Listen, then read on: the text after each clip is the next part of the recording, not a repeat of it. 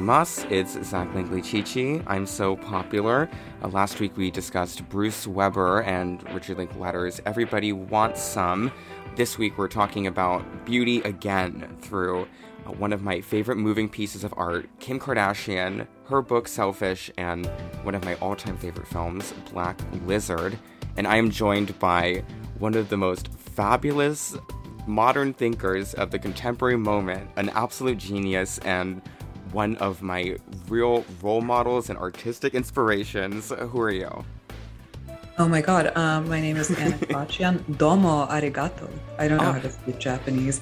that was I great. actually don't even know what that means. It means Thank thank you. Yeah, you got yeah. it. what are you doing, Anna Khachiyan? Mm, I'm drinking three beverages at once um, Essentia water, Diet Coke, and Asahi beer. Are totally unintentional. And I'm drinking the beer out of like a sumo wrestling ceramic cup. It's very wabi sabi. Oh, you have like, very on brand. science. Very Yeah, on brand. um, why do you follow me, Anna? Um, because uh, Monica, Mommy Milkers, and Jack, the perfume nationalist, follow you. And I'm just a sheeple.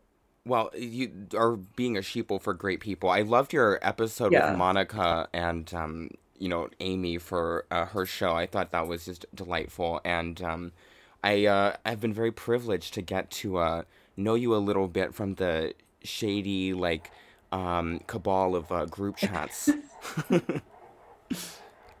They're like, um, they're just like some kind of disgusting horror movie monster that like just keeps reappearing. Like you cut the head off and like a new one, a new racist group chat pops up and there's like 60 people and I'm just saying all sorts of shit and sharing photos of the baby fast and loose like because I'm the- naughty and want to get caught.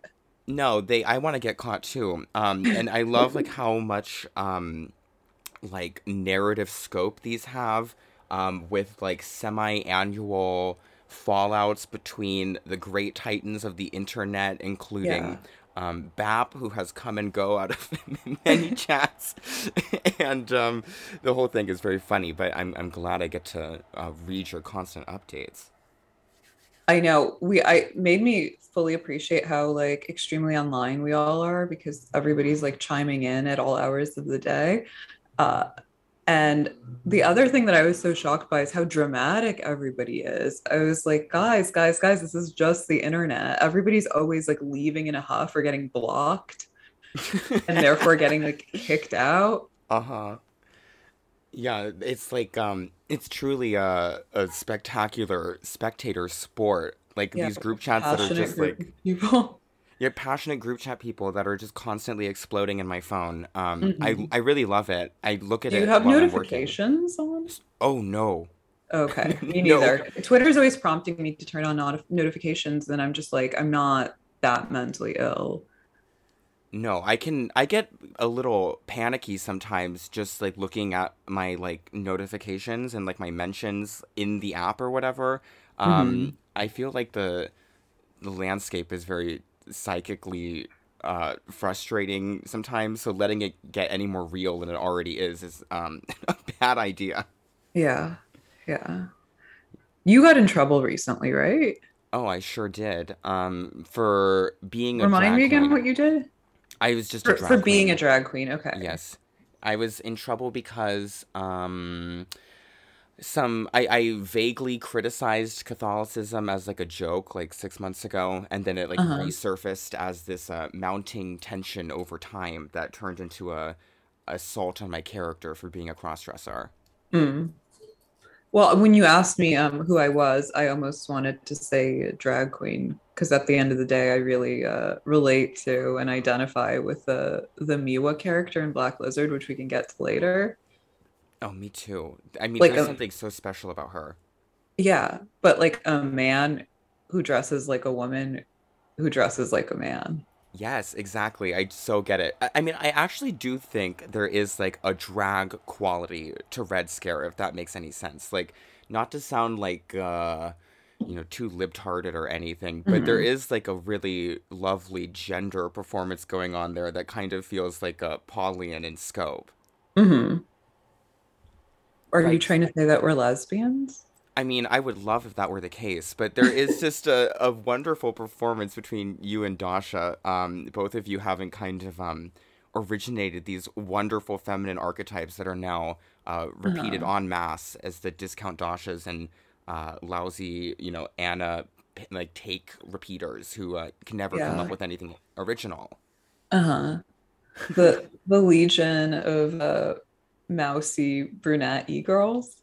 Yes, that's exactly it. So I feel like uh, your performance on the show, the two of you, is like a really wonderful artistic distillation of uh, uh, the Uh-huh. absolute climax of what those archetypes could ever be.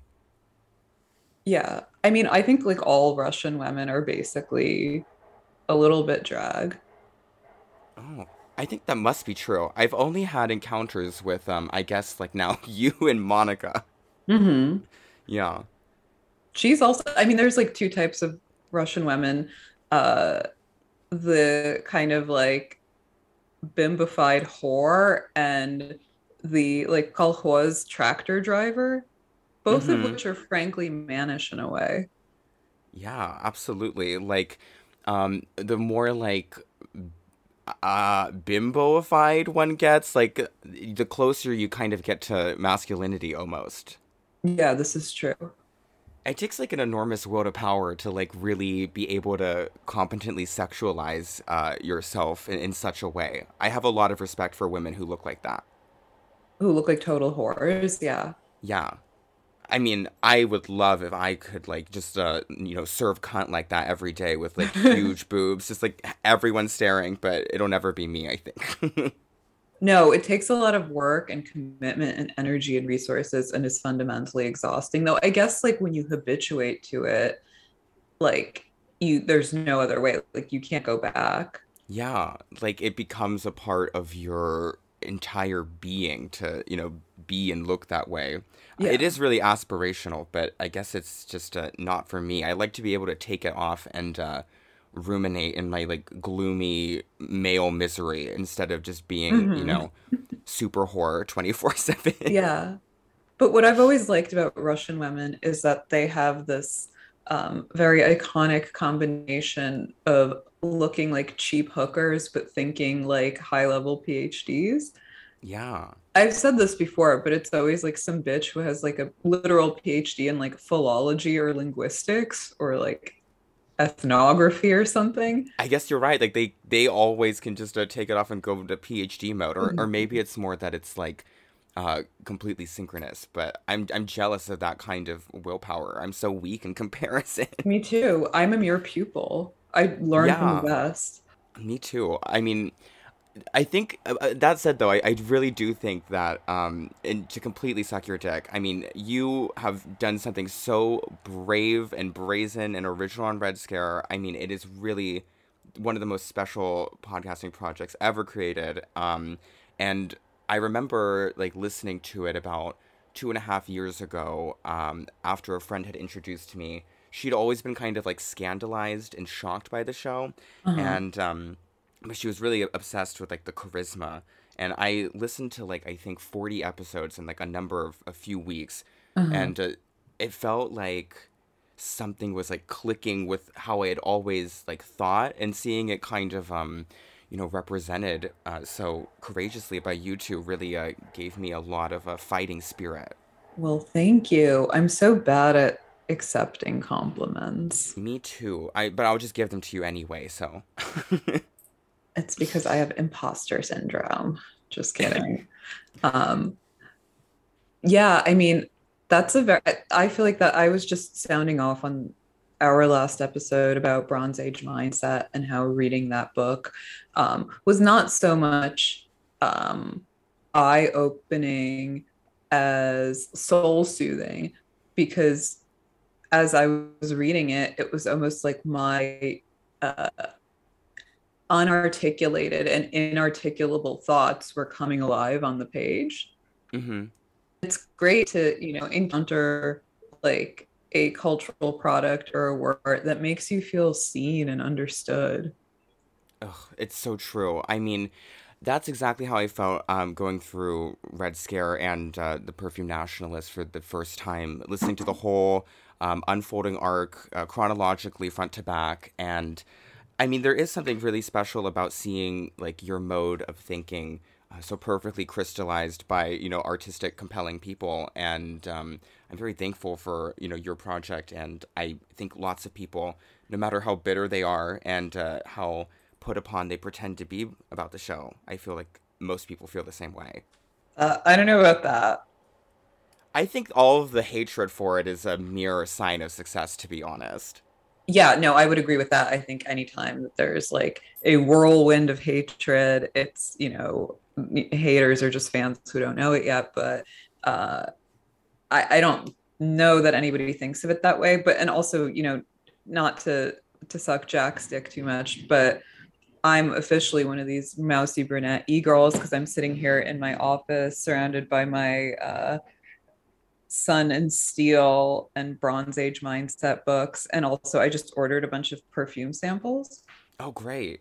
I like ambiently started getting into perfume, which is something I've never been into, probably through osmosis because I'm in contact with Jack all the time, you know?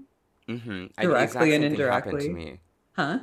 The exact yeah. same thing happened to me. I was not interested in perfume until getting exposed to the show, and like now I have a, a slowly expanding kind of deranged gallery of Elizabeth Taylor perfumes that's just encroaching upon my house. And I think like as you age, it's it's nice to um, swathe your uh, putrid and decaying body. Yeah, absolutely. Lavish scents. It makes you. F- I mean, right now the weather in Japan especially is this uh, humid, swampy bog. It's like 95 degrees, like 90% uh-huh. humidity. Uh, I am like constantly like sweating like some gross little creature. And the comfort of Elizabeth Taylor perfume giving me one like refined ledge to cling to is an essential part of my lifestyle.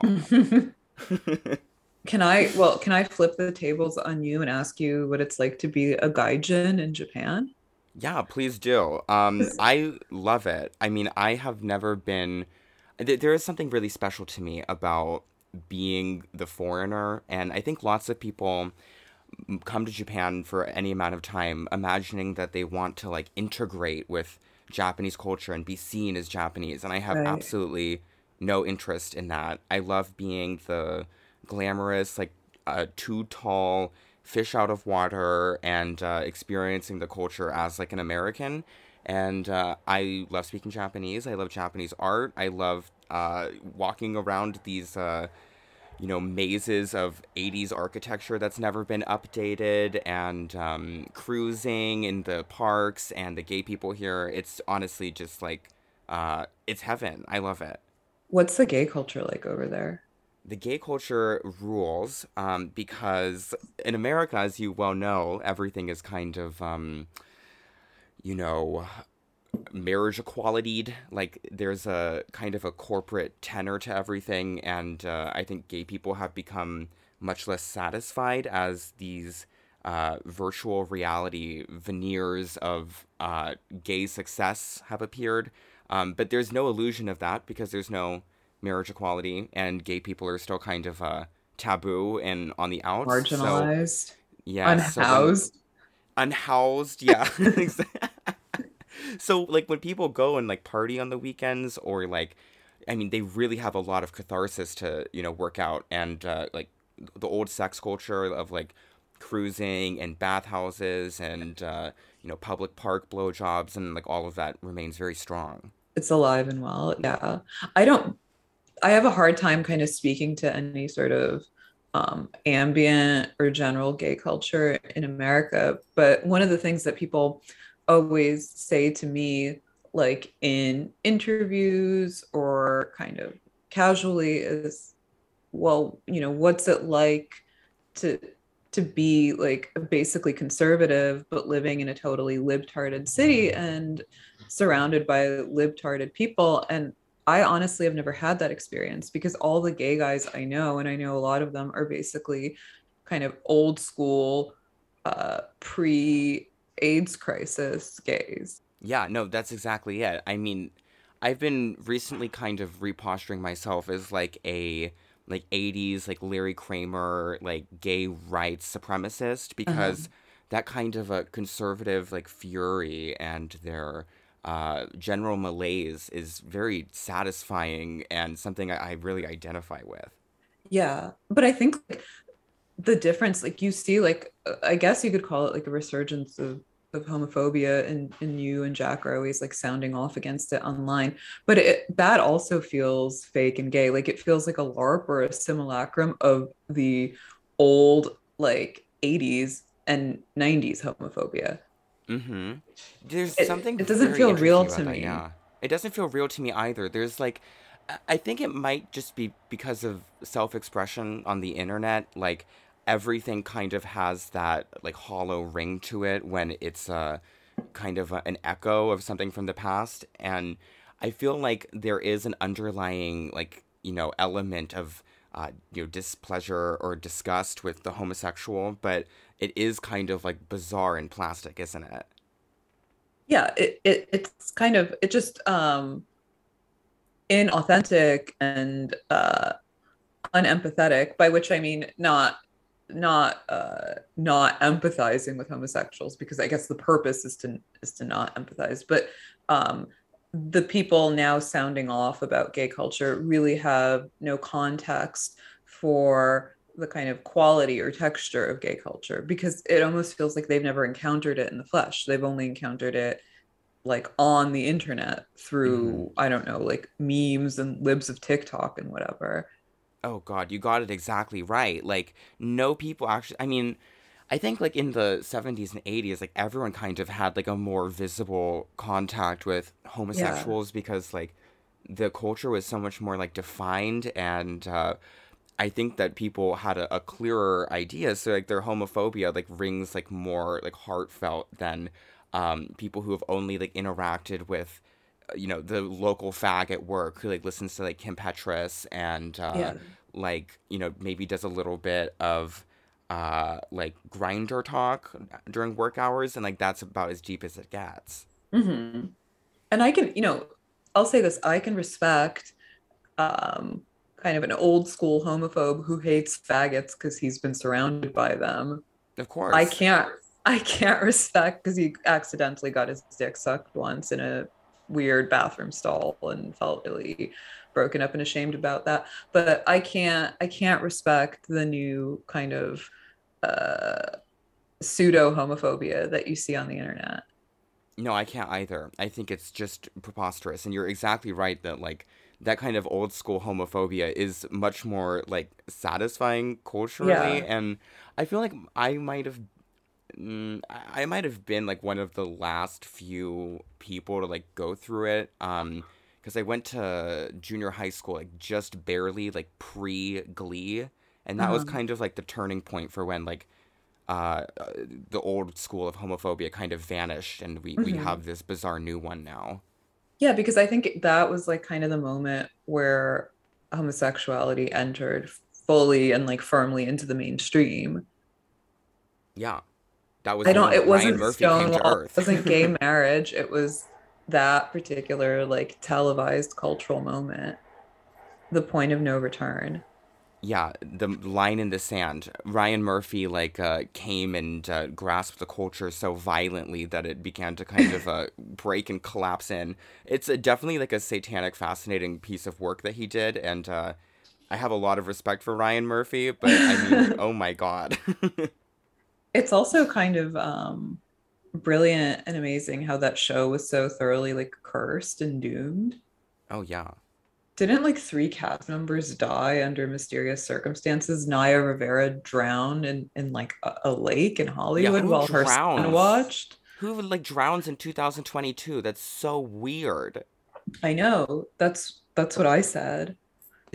like drowning? Uh, somebody else killed themselves after um, pedophilia um, charges uh, for like the possession of child porn, and then of course Cory Monteith uh, overdosed in a yeah. hotel room. Pretty bleak. Very bleak. They all, all paid around. the price. Yeah. And none of them are famous anymore. No, nobody cares. Though they're probably going to be. I I can't imagine that there won't be like another one of these like revisionist Netflix or Hulu documentaries that talks about how Glee was problematic. Oh yeah, I mean the first season is extremely mean-spirited and Uh, kind of like cruel about these people actually. uh-huh. But that's stuff in the cards. Mhm. I think so too. Maybe Ryan Murphy himself will do it. He should. He should he should um get ahead of the criticism Yeah, I think so as well. and the discourse. He should really kind of like um creative direct his own downfall as a gag, Wouldn't that be like a troll, beautiful? yeah. That's like that's Balenciaga is like doing your own like downfall on the world stage. That's absolutely gorgeous. Yeah. Um, kind of speaking of, you know, like this Balenciaga narrative that hmm um, gay people, um, beauty, artifice, um, beautiful women with huge um, body parts. I'm very keen to talk Makeup to you by about Mario. Makeup by Mario, Skims, Kimono. I want to talk to you about Kim Kardashian. Kimono. Um, yeah, let's do it. Uh, Yeah. what about her? Well, why don't you tell me a little bit about like what your experiences with Kim? Because for me, um, I became first entranced with her in high school because even from like the first time I ever came across her show and started listening to her speak, I knew there was some glimmering character element at play. And I was very interested in how she designs her own written world on the public stage of Instagram. And I've always found her to be beautiful, uh, very uh, a wonderful role model, compelling, uh, graceful, and I think she's one of the most uh, interesting moving pieces of art this century. Uh, but what's kind of like your you know base experience with Kim? Um, well, I think there's there's a great quote by Morrissey about David Bowie, who he was kind of like lifelong frenemies with. Um, and every time he's like prompted in an interview, he will always say something kind of like backhanded and catty that like looks on the surface like a compliment. But he said something to the effect of like, you know, uh, with enough, you know, will and vanity, anybody can be successful. Speaking of Bowie, and I've always thought of Kim as a kind of David Bowie like figure, um, in that she's like an extremely like beautiful and iconic producer of glittering images, but there's but really she's like a blank slate. There's hmm nothing to her. Um, she has no real kind of like personality, um, no particular maternal warmth in spite of being a mother many times over, um, no real sense of style, no real sense of purpose. I mean, she's an interesting person. I mean, many people that she's like kind of like the first um, celebrity who's famous for being famous on such a massive scale. Uh, and so I'm fascinated by her as this kind of like totally blank slate figure. And then there's also like the question of um, the fact that she's Armenian, which I always got a kick out of that. Um, I can really, you know, on some level, I can really relate to Kim Kardashian. Uh, you know, I I see I see myself in her uh, upper arms, the armpits, and like sad face belly button. Um, she's vain, but ultimately kind of docile and harmless, and really into like Marie Kondo style organization. Um, and you know, Kim really gives me hope that you can look good as a short and squat person. And also, her example has always like um, permitted me to like embrace my girly side.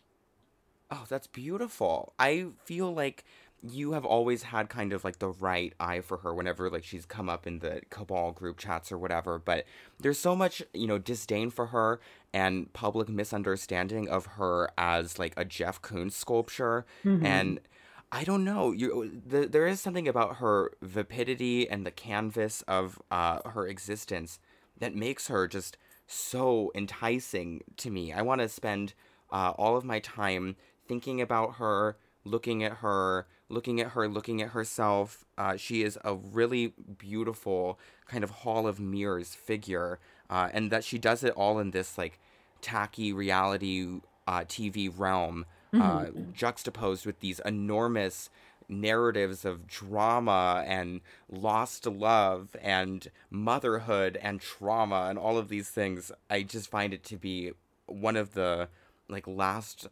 interesting uh, uses of, of fame as art, exactly like David Bowie. Yeah, and she's she's remarkable because um she's a modern day like fertility goddess or fertility figure who has absolutely no she she does not at all kind of broadcast fertility. Mm-mm.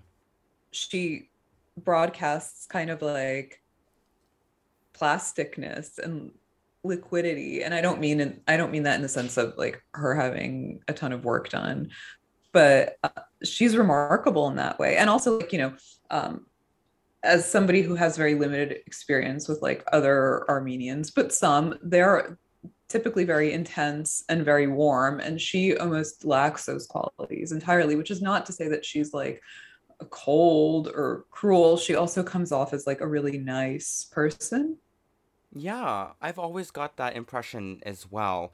I feel like she is like, you know, very like sweet and like you said, docile.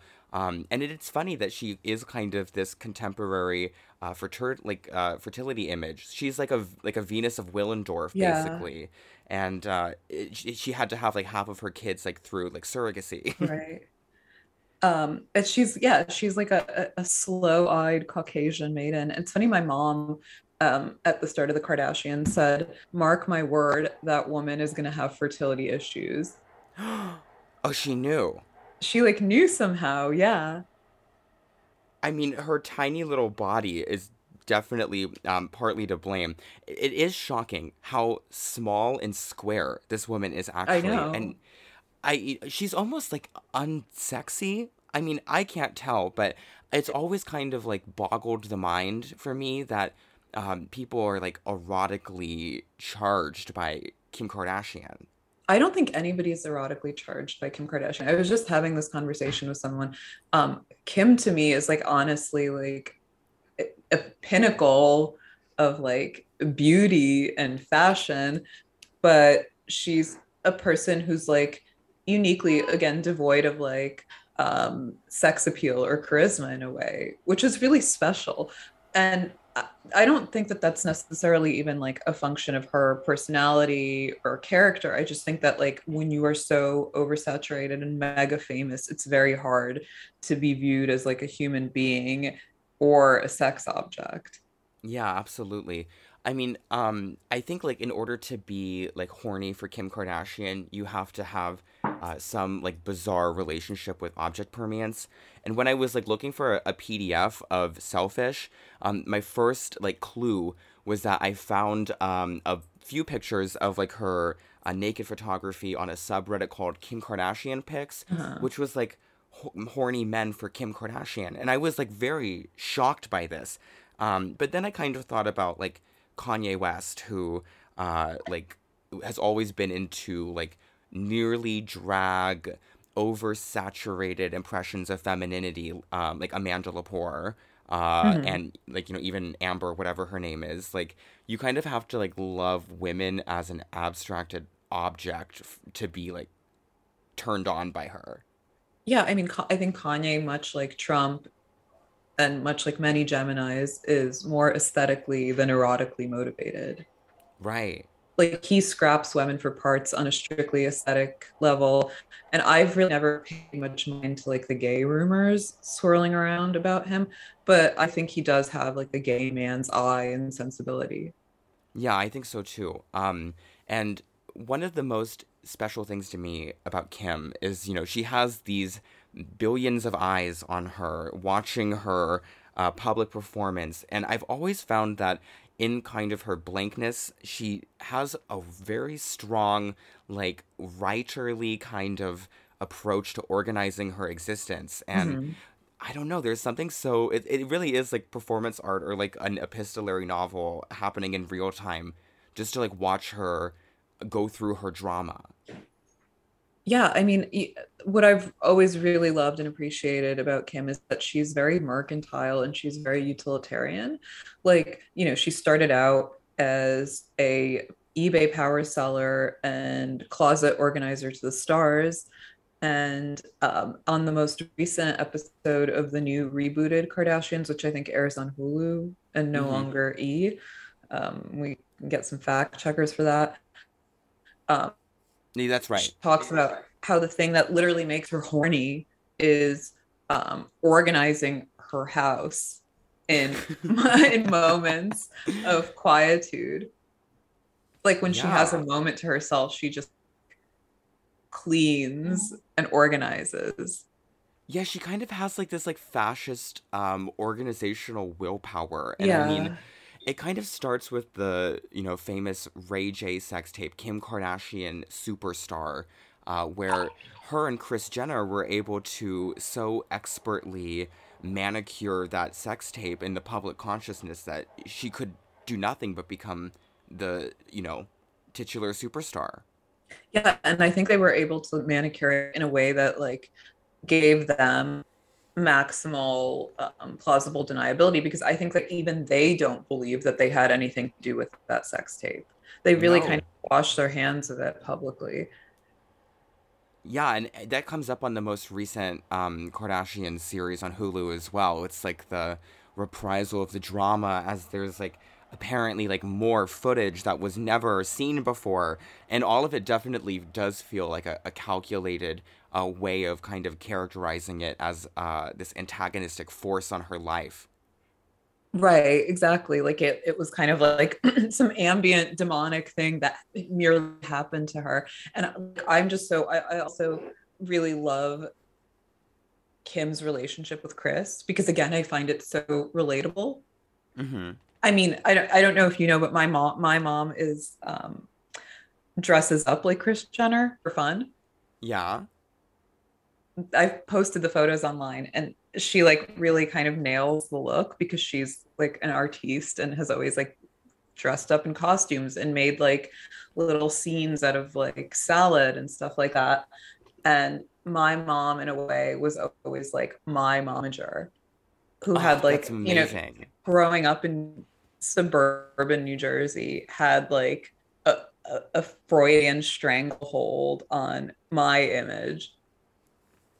Wow, that is so incredible. I feel I, like I, I find oh, him ahead, so relatable, and I, I can just see the haters now being like, Anna thinks she's just like Kim Kardashian. But I think my relationship to Kim, but of course, of course, I mean, it's so rewarding to be like a half Armenian girl who always grew up in this like weird disorienting suspension of like not being Russian enough for the Russians and not being American enough for the Americans. And then like halfway through your life, another half Armenian girl becomes the biggest celebrity in America, if not the world. Like I think wow. for me, it's like uh, proof of the resilience of our uh, small but great nation. I mean, that's beautiful. And I think that something that really is kind of transcendent uh, about, you know, what you're saying is that they have this, um, you know, love for life and organizing and kind of like fascistically insisting upon um, this like organization of the uh, home lifestyle. Like you said, like the endless like salads that are like artistically um, curated to kind of um, create like a vivid and like virile like portrait of life as it's experienced. It's really touching. And they have and like they do have a lust for life, but it's not for the kind of like sublime or existential element of life. It's for like the the the daily like mundane element of life. Like they're kind of overstuffed indoor outdoor furniture, which I literally get horny for. yeah. I just like I I hope that one day I can have like a Jennifer Aniston um slash Khloé Kardashian like Malibu home with a garage filled with like organized Tupperware, like color coded.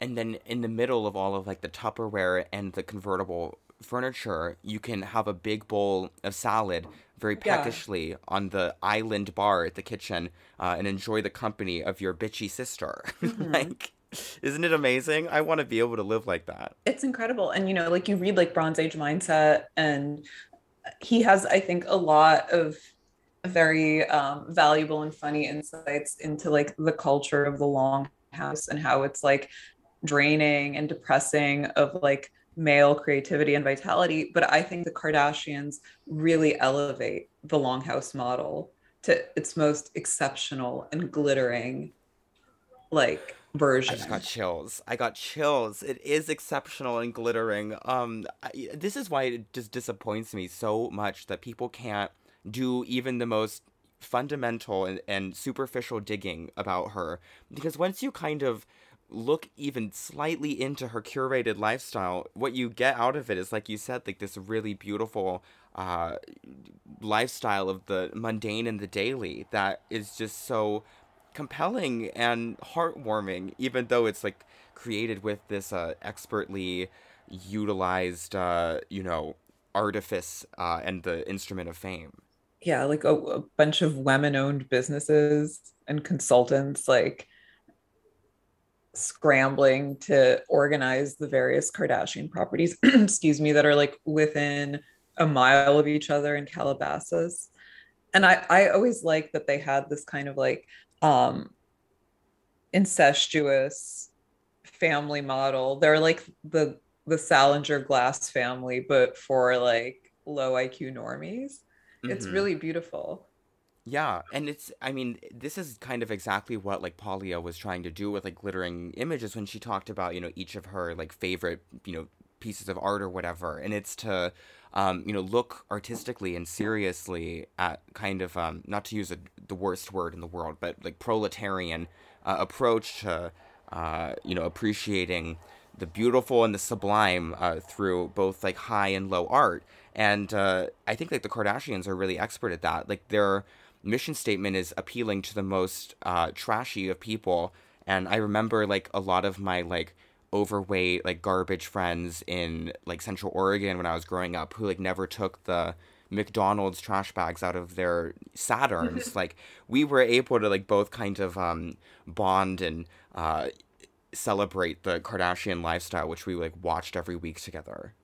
Yeah, and I think like um, you know, I would say that my relationship to Kim is similar to Paglia's relationship to Madonna.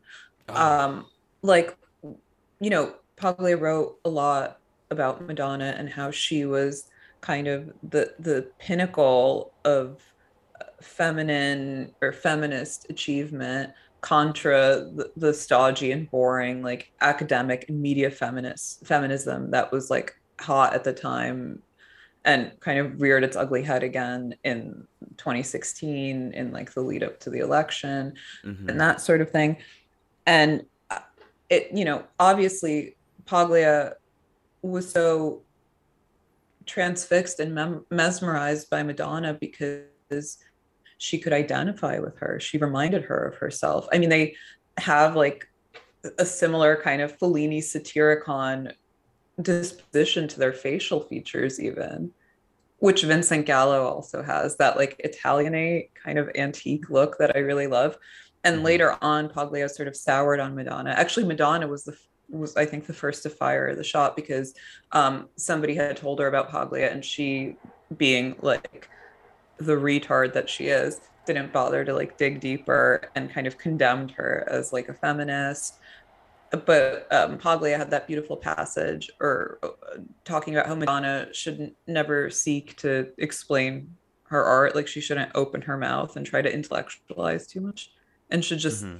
uh, focus on being a great artist. Right. Yeah. I, I love their, their Italian, like their fiery Italian animosity towards each other. Mm-hmm. It's, but sweet. it's like an animosity that came from um, some kind of identification. Yeah, and pure love. Kim is also capable of like great profundity in mm-hmm. a way because you know there is that part in the selfie book where she talks about how much she loves getting her hair and makeup done um, but like correctly surmises that most people in her position would find it quite tedious mm-hmm. like she has that ability to like envision other people.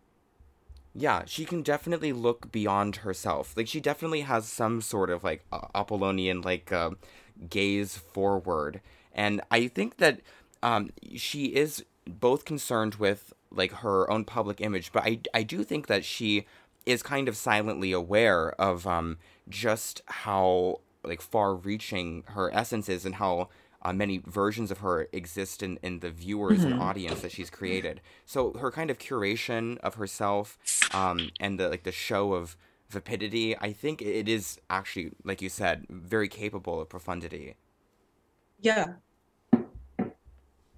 I oh, just opened the the Selfish book, uh, which is oh, yeah. um, this was what a great by a, title, by the way. Selfish, published by a Rizzoli. Is that how you say mm-hmm. that? Um, I just always assumed it was Rizzoli. Yeah, Rizzoli. Yeah. Is there an I in there? Like Is, a second um, I? I don't know. In any case, um, I am very yeah. It's just Rizzoli. You're right. This is like um a book of selfies, uh, and that's merely all, organized mostly in, in chronological order. Um, but what kind of makes this special is that Rizzoli is like a fine arts book publisher, and I have a, a beautiful book of uh, Mishima uh, photog- like, photographs of him posing in various like suicidal poses, mm-hmm. um, published by the the same house. And uh, the presentation of these selfies and uh, some of it is kind of like violent and shocking and a little grisly, but the overall effect is something very mesmerizing. Mm-hmm. The Mishima or the Kim? Both, but certainly the Kim. um, yeah, it's it, it's a it's a very weird and very inspiring book. It reminded it also reminded me again of Morrissey, like when he published his autobiography on Penguin Classics, That's which right. is usually reserved for um, dead people. Mm-hmm. Like generally, living people don't get published under Penguin Classics, but he somehow negotiated that deal behind closed doors, which was, you know, I think like a pretty like boss move so Kim yeah. kind of also brokering a deal. I mean, she's the queen of broker deals, right? And she's her brokering a deal with Rizzoli, a fine arts publisher, to put out um, the least fine art book of all time is pretty cool. I think so too. And I really like um, just how deep into the like low culture gutter this goes, especially mm-hmm. in like the first four years of photographs um, before the just like leading up to the premiere of uh, Keeping Up with the Kardashians, you see like a kind of Kim Kardashian photographed here that is uh, almost like an unbelievable origin to who we have in front of us now. Mm-hmm. Yeah, though it's strange. There is a period. I think my I think my only beef with Kim is that she eradicated her original nose, mm-hmm. which was like one of the most beautiful. Like I would pay to, to have that nose. Um, and there was like a, a, point in time, I'm going to break out my calipers where um, the distance between the tip of her nose and her philtrum was too long and she looked kind of old and reptilian. And she did something to counteract that because lately she's been looking a lot like her older self. Yeah, I noticed that as well, especially with like the latest um Kardashian series, but um, I think especially around the time of her like pregnancy, uh, she did like for the first time in her life, kind of like lose a, um, you know, self confidence and assurance, mm-hmm. and so she did look. Uh, kind of like alien and reptilian and um, unnatural in a way, kind of bizarre even for her standards.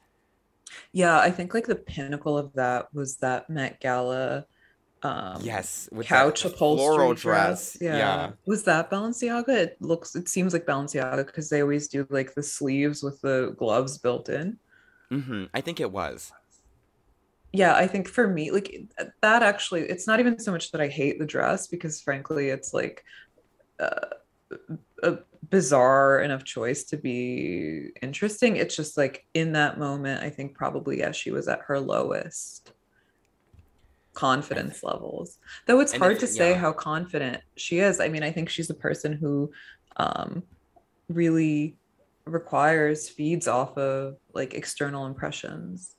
Mm-hmm. I think she does. Like she exists kind of um almost ex- like entirely in the exterior, and um, imagining the interior is very challenging. Um, but it's funny that kind of that lowest moment for her whether it's like her artistic presence or her like well-being uh, came at the time that she was giving birth to her first child as we've mentioned like she's a sort of like a perfect fertility goddess for the 21st century where like she is like miserable pregnant and like mm-hmm. uh, looks bizarre and like then eventually can no longer give birth and must do it through surrogacy and did you well did you notice that um, aside in the selfie book where um, it was a photo of her and a pregnant Kourtney, and she sort of muses wistfully that Kourtney always looks so pretty when she's pregnant. Yes, I did notice that the light touch of longing that yeah. just comes to the surface is very touching. The negative space. It was really, I don't look pretty when I'm pregnant. Mm-hmm the contrast. That's how I read it as. But I think that's also beautiful because that I, I find that very relatable because when you have a baby, frankly, you really lose your sense of self and your sense of confidence. Um, on one hand, you gain um, some self and some confidence um, because you realize what your body can do and um, you care less about external impressions. But on the other hand, caring for somebody else around the clock is really the most kind of self sacrificing and abject experience you can ever have. It's really yeah. like descending into the longhouse. And I think that for a, a, woman like Kim, who's so used to living her life in the public eye, it's really almost borderline intolerable it is intolerable. I, am just like flipping like through this, and I'm like you said, the negative space of these handwritten captions is so fascinating. Uh, she writes, "It was a futuristic shoot. I love doing photo shoots and having memories and so many different vibes." End quote. oh my god, I so get it though. She's exactly right. Yeah, no, and I, I wrote down this quote where she says, I can look at any photo of myself and can tell who did my hair and makeup, where I was, and who I was with photos are memories to me. As soon as I see and imagine an image, all the details of the day or the moment come alive for me. And I oh. love that too because again, she's so functional and utilitarian. She has this kind of almost Japanese fascist organizational streak. Yeah, where, like, I think so too. She, uh, you know, photos for her are they they kind of trigger some sort of like um, compartmentalization or autism or something.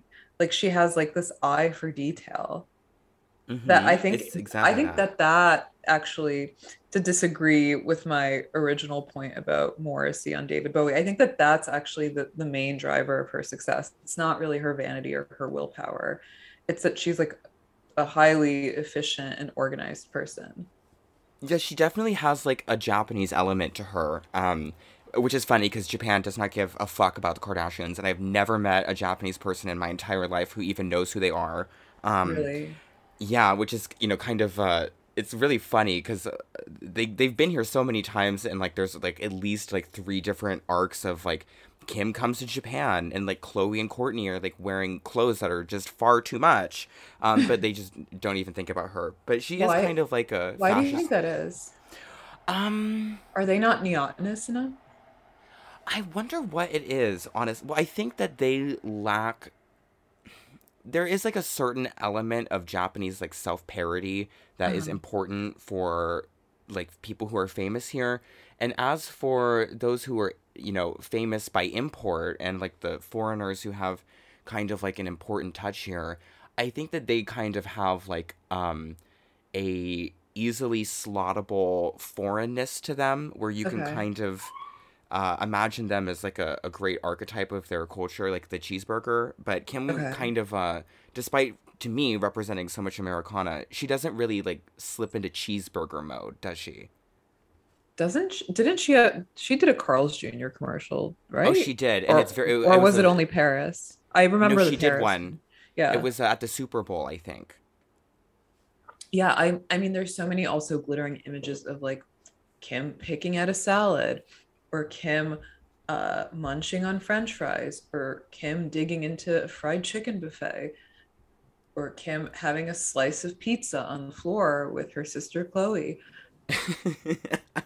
That's exactly like, it. There's all of these. I mean, to me, I to me, Kim is a profoundly like Middle Eastern figure.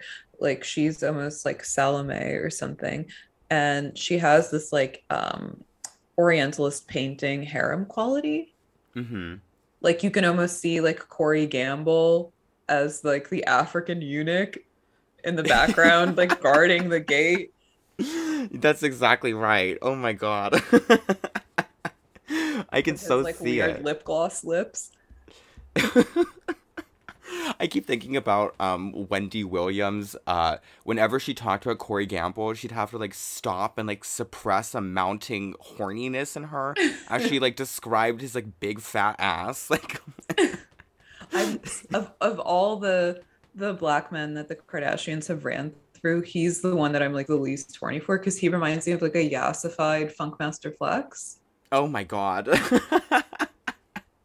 it's exactly right. I'm like he's disturbed. not, yeah. I, Kanye, I, I always found very attractive. And mm-hmm. who's the guy from the New Orleans Saints? Reggie Bush. He was so hot. Her oh, yeah. first kind of famous black boyfriend. But before that, she eloped with um some record exec guy when she was like 18 or 20. Yes. And uh, I think that marriage ended uh very close in time to her Kris Humphries marriage, which is actually right. one of my favorite of her romances because uh, the entirety of it was filmed for Kim and Kourtney Take New York season two. Right. And it is uh, one of the most apocalyptic and depressing pieces of reality TV I've ever seen as these two people realize something has gone very wrong. yeah, like they realize that they have actually nothing in common and no chemistry. Yeah and, and there's that each other. beautiful moment where she drops like her engagement ring or something into the Caribbean, or maybe yes. it was an earring. I don't remember, but it's like it was like an important piece of jewelry that he had gifted her. It was an earring, um, and it spawned the famous quote, "Kim, there's people that are dying." What was it? Kourtney uh, holding her baby and like staring down at Kim in the water as she weeps and coolly commenting, "Kim, there's people that are dying." uh, yeah. And I also I love like the kind of like her sister's benign irritation at her narcissism. Mm-hmm. Like they're aware of it and they're they're probably resentful of it to some degree, but on the other hand, it's what kind of catapulted that entire family to fame. I mean, Kourtney actually was on a reality show before Kim. Remember? She was um I forgot what it was, but she was on some kind of reality show about like rich teens or something. Yeah, it seems like Kourtney actually would have been the one who uh might have like she has like more of a classic Hills narrative about her, like um especially her early relationship with Scott Disick. Like, mm-hmm. it definitely seems to me that she was kind of being, uh, you know, originally selected to take the part of the famous sister, but of course, mm-hmm. Kim came commenting in on the asteroid of the sex tape. Right. Yeah. yeah. And Kourtney, Kourtney was the only one who went to college and dated white guys. so in that sense, she's like a wild card. Yeah. yeah. Um, I love all of the black boyfriends that are. I mean, it seems interesting. Like the men that Kim goes through, they all kind of um pre-locate some kind of larger interest um, going on with male sexuality in, in the uh-huh. culture at large and like her new relationship with pete davidson is that his, is that his name yeah okay I, I like know nothing about him but he that kind of does seem to be like the beckoning of the white boy back into the sexual graces of America. I honestly, as I said in one of our many group chats, thought he was biracial. I mean, he kind of looks like Jewy, just a little bit. A little bit, yeah. I think he's Irish Italian. Oh right. I'm not he's always good at like me a little bit of Friedland too. Uh huh. I totally so I see, see what you mean. Yeah. but she said she recently revealed that um, uh, he's the boy he's the partner that she's had who's like best at sex best I in show. totally believe it. Best in I show, believe that give him the blue yeah. ribbon. Um, yeah, but I mean, I mean the what I also always loved about Kim that I don't, I don't know if this is like a taboo thing to say now, but she was the she was like the original kind of multicultural icon because she was uh, or sex symbol because she was ethnically ambiguous. Yeah, absolutely. I think that her, you know, element with her like race and the way people like view her is uh, really kind of like a paragon for um like race relations in the 21st Yeah. century. She has such a graceful and beautiful and fine-tuned relationship with her uh, cultural heritage that she like lovingly and kind of um in in a very touching, wholesome, corny way always like keeps in touch with, just full of like grace and no animosity or uh, like identity fury. Yeah, and they always, I mean, one of the most touching aspects of the Kardashians for me is that every year on Robert Jr. or Senior's birthday, they go to the legendary Armenian restaurant Carousel. Oh, I don't know if they do that anymore now that they're like so famous and busy, but yeah, they have this like very like kind of quiet and private um attachment for their Armenian background. Yeah, which it's seems it's crazy in this day and age. It's sweet. And also I I find the whole I, I find the fact that they like couple with black guys also very relatable because you can imagine growing up in Calabasas or wherever they were that they were also the the odd women out because they were surrounded by girls who looked like Paris Hilton and the um, cast of The Hills. Mm-hmm.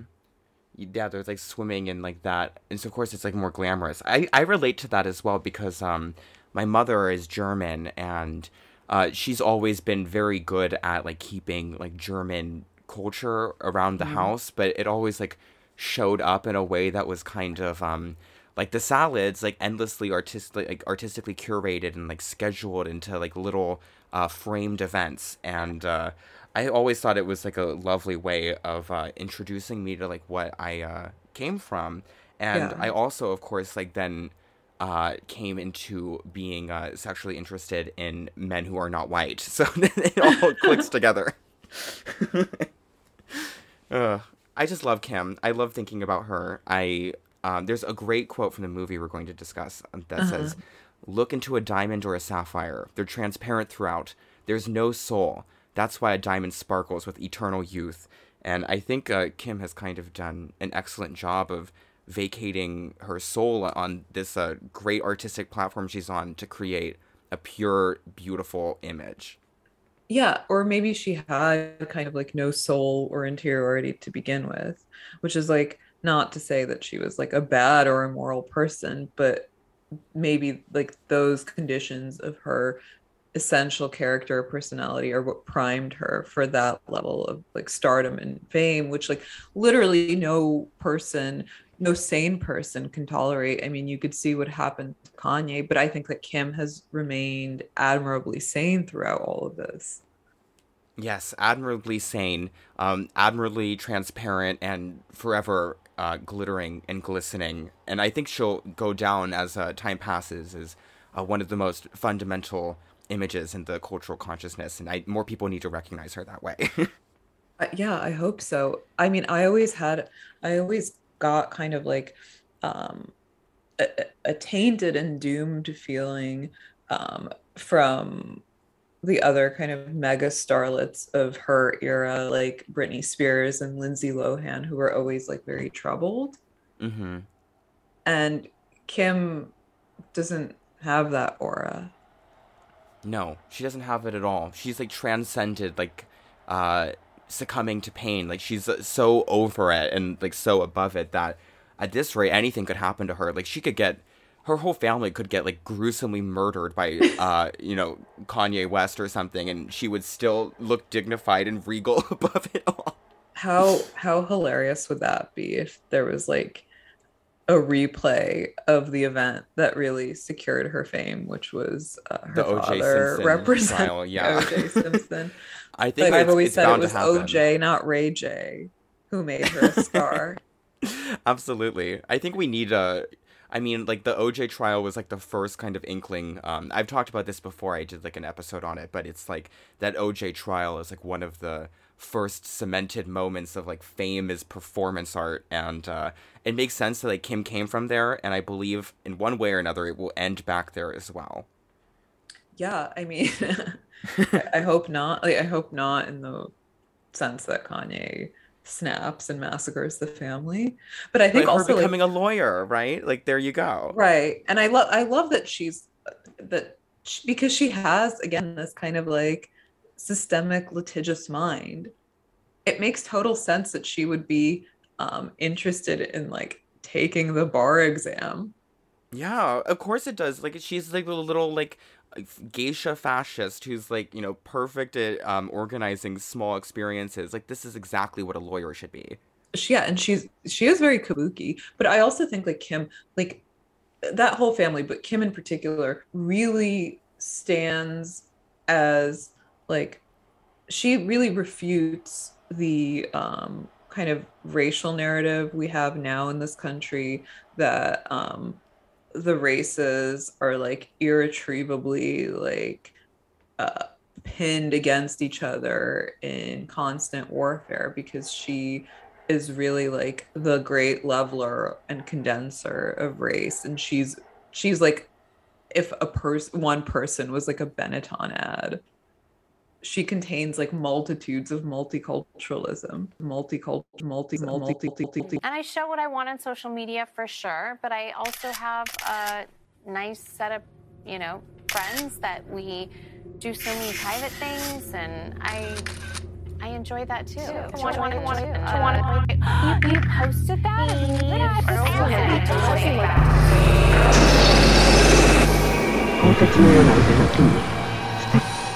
that.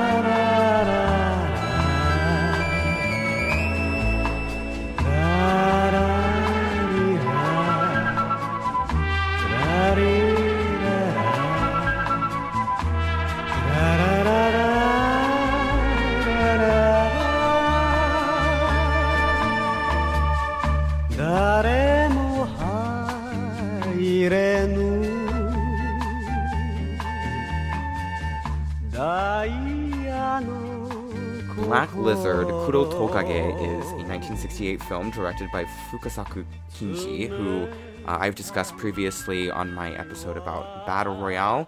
It is based on a short play by Mishima Yukio, uh, which is itself adapted from a famous Edogawa Ranpo novel. It stars Japan's most legendary drag queen and one of my favorite people in the world, uh, Miwa Akihiro. And um, my God, I just find this to be one of the most riveting uh, movies about beauty and artifice and the human heart I've ever seen. Uh, it's incredibly camp. This is to me a pure distillation of actually what Mishima stands for, and I wish more people had seen it. Um, but Anna, I know you walked into this with only only what I had told you. So, what was kind of your first impression of this bizarre little film? Well, that it was very campy. Um, when um, the Miwa character, Mrs. Midorikawa, um, mm-hmm. says um, th- there's like a point where she says um, something like hands up, like in an exercise video. Mm-hmm. That was like a, a perfect encapsulation of the film for me. Um, but I I think like we so Dasha said something really smart on our last episode with regard to my comments on possession mm-hmm. about how films change over time with their like reception and exposure and then like along with like greater changes in like film technologies and like the larger attitudes and conditions of the world um, so i think what struck me the most about this film was that today it seems awfully naive where back then it must have seemed awfully sophisticated and the other thing that struck me about it is that it came out in 1968 which is like um the kind of like pinnacle of like the student protests in france and like hippie culture in america the, the moment where us grade inflation becomes a thing sexual liberation and everything is like sort of downhill from there Mm-hmm. so it appears to be on the up Yeah. I mean, this movie is, uh, like you said, it, it is quite. Cam- By the way, I think you're one of the few people who's ever been right about Possession. I I've seen it like twice, and I've never gotten it. Like I've never felt moved by it. so you're very brave for, for that take. Um, but something about Black Lizard to me, which is um, a sort of mystery crime film uh, starring uh, Miwa Akihiro as the Black Lizard, Mrs. Uh, Midorikawa, and she is basically in a complex, convoluted, uh, almost Agatha Christie plot um, to get her hands on the uh, beautiful young Sanae to add to her uh, disturbing collection of human dolls. And uh, as she works on this little plot, uh, she becomes entangled with a very sexy uh, Japanese detective, Akechi, and um, they spend a lot of the movie in pursuit of each other, but also in this uh, beautiful, stilted philosophical conversation against um, the most gorgeous cinematography Vivid Technicolor has to offer. Um, yeah and what you you you were first introduced to Mishima on the Perfume Nationalist, if I'm not mistaken. I think so. I just started reading Sun and Steel. Oh, congratulations! Jack gave you that copy, if I also recall correctly. Yeah, I believe Love so. it. Yeah. uh, so when you first started like getting a little bit interested in Mishima, like what what was kind of like your fascination with him? Um, I mean, I I really like to this day have only like a very like cursory like hobbyist interest in Mishima. Um, Jack's a big fan, Dasha's a big fan. A lot of people I know really love him. Uh, he's interesting to me, I guess, as this kind of classic artistic figure who was sort of sickly and limp wristed and who wanted to triumph over what he saw as like his spiritual lack by embracing um the body and vanity kind of like Kim Kardashian. Mm-hmm. Yeah, absolutely. I've always been fascinated by him as well for precisely what you mentioned, which is that it kind of goes unspoken, but in fact, like Mishima was like very much like a flaming, like dainty queen. Like he was um when he was uh, speaking at um, Tokyo University during the student protests, uh, they made these uh, ridiculing uh, pamphlets depicting him with a huge dick necklace um, and calling him like Tokyo's top faggot, like the best, like, and he's always kind of had that reputation in Japan for being a little bit of a pansy.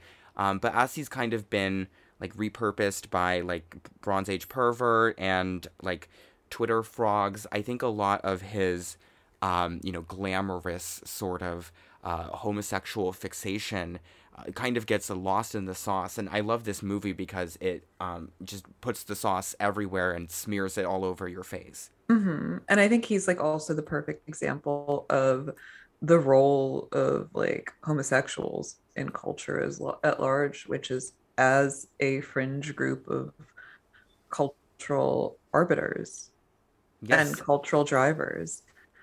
And I, the first thing I noticed about the film is um, the Aubrey Beardsley door plaque above the peephole. Um, the first scene where um, this very kind of uh, over furnished, silent bourgeois interior uh, opens up to an orgiastic party Mhm. and you know turned out it was just a Beardsley's work appears throughout the set design, especially in all of Miwa's lairs, which I think are themselves like meant to recall the theater.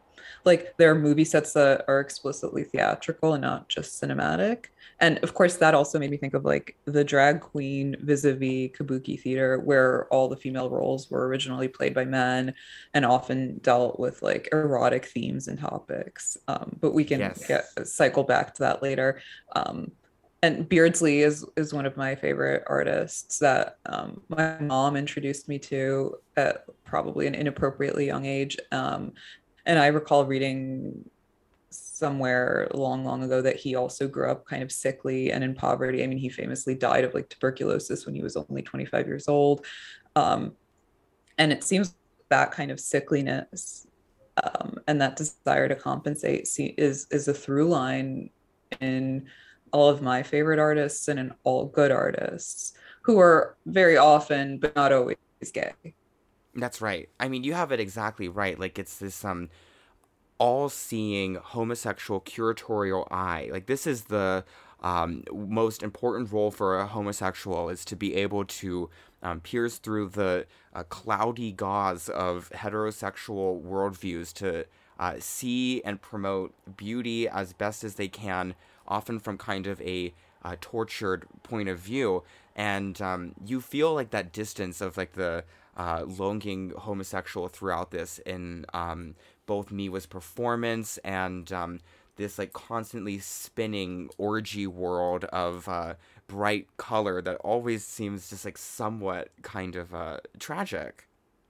Yeah, and I think like these kind of artists are very socially oriented, but not in the way like somebody like uh, uh Theodore Dreiser, Honoré Daumier, I don't know if I'm pronouncing that correctly, were um, they're socially um, oriented through distance, through this like imperious, above it all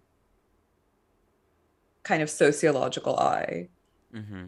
A- another one of my favorite artists is the writer Alberto Moravia, who was not gay but may as well have been. He grew up um, also he grew up wealthy but very sick. Um, mm-hmm. was wrote his first novel when he was like 21 23 and was subsequently banned by the italian fascists. Um, and he has also this kind of like peering homosexual gaze. Yeah. I mean it's really beautiful to see it um, literalized without any sort of irony whatsoever. Like even though this is a like sort of like camp, it feels very uh, sincere and not really uh, put upon. Like there's not really a, a, joke about this worldview. It just is um kind of like the elements of the plot and the um, really like large reaching scope of it that sometimes makes it feel like a little absurd. But I mean the actual like um, beautiful world depicted here is like so fully realized and uh, without any kind of joke about it. And it's really crazy to me that you know, well, actually, it's not crazy, but it is. Um, it's beautiful to me that like in 1968, like this is what um, like the homosexual psyche was like being permitted to produce in Japan. Uh, you could never make a uh-huh. kind of a homosexual worldview like this ever again. Yeah, and it was it was specifically, I think, like um, oriented toward um, kind of examining heterosexual relations because that was the only way through which it made itself visible and mm-hmm. known. And I thought what was like so nice about the Aubrey Beardsley prints is like how there's this under I'm gonna like put on my uh art histor art historian glasses um is how there's this like underlying dialogue with like what's now like pejoratively called cultural appropriation. So it's like a Japanese film referencing an English artist who was himself heavily inspired by Japanese woodcuts. So like it's like the arm returned to its original context game of visual telephone.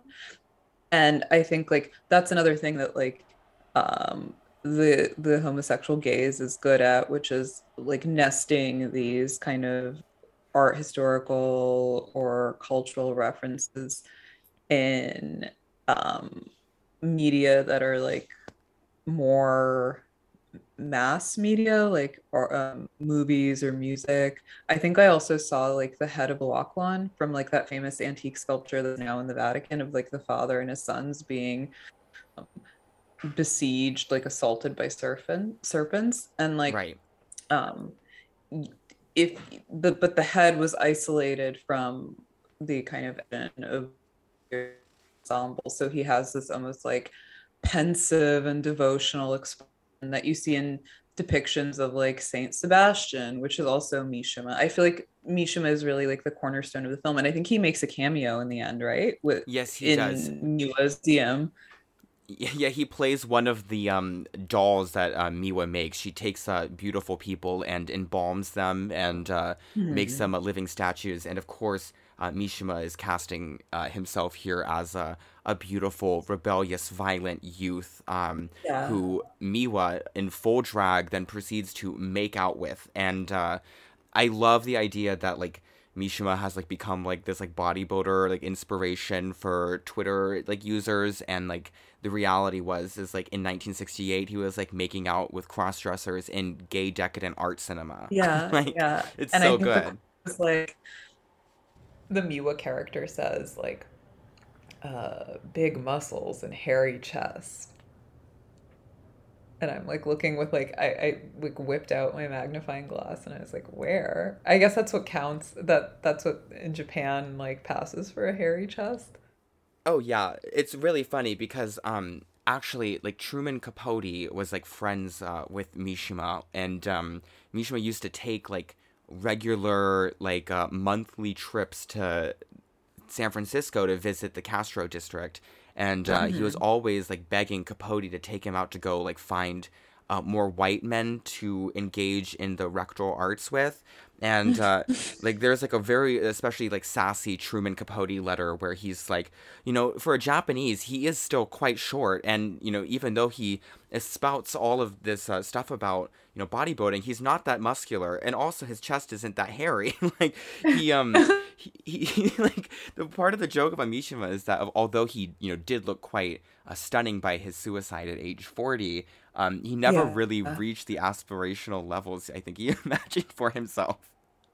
I'm actually like looking at his picture now on on the cover of Sun and Steel. I think one of the greatest um, crimes committed against Mishima is how miscast he his character was in the otherwise very good and very beautiful film about Mishima by Paul Schrader.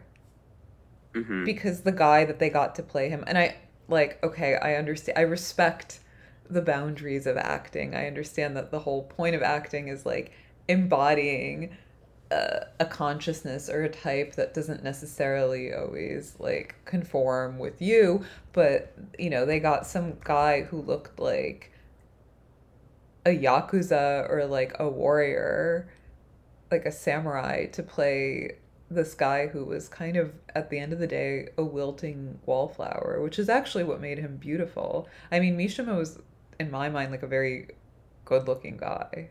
Yeah, yeah, totally. I- I've always kind of thought that the casting of like Ogata Ken as Mishima in the Paul Schrader movie is like kind of funny.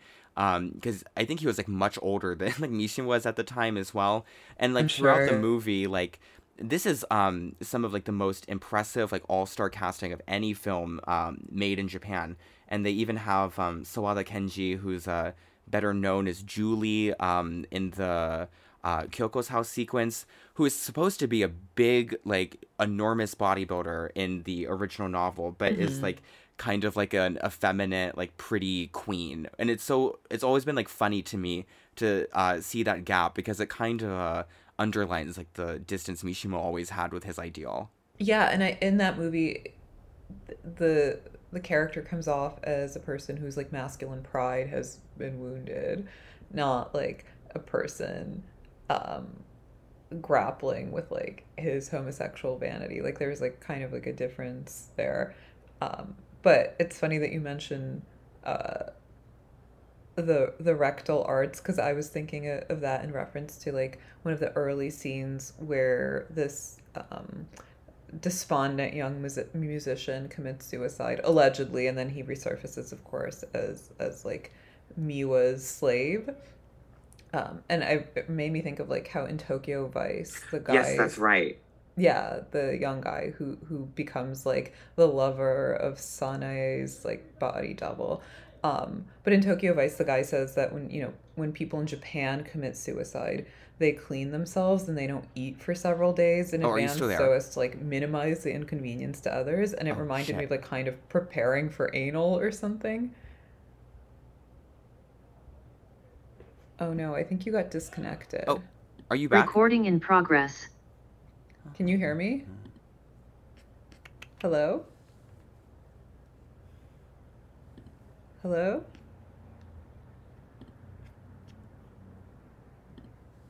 Hello? Oh, hi. It sounds like you're back. Yeah, I'm back. Yeah, the signal is definitely a little bit uh, spotty at the moment, but can't be helped. No, that's okay. I was just um I was just going on um a uh, tirade about anal. Oh, wait. You're you're cutting you out hear me? again. What did you say? Hello? Oh, wait. You're you're cutting out again. What did you say? Oh, nothing. I was just saying that I was going Uh, on a it's tirade pretty about anal. spotty. It's like uh, Can you hear me now? all that came out was the words tirade of anal. Yeah. Well, I recorded that part, so you can probably like suture it in. Yeah, I think it'll be fine. But yeah, no, I mean, um, I, I, yeah, you're talking about like the man who like disappears uh, from the alleged suicide and then reemerges as uh, Miwa's slave.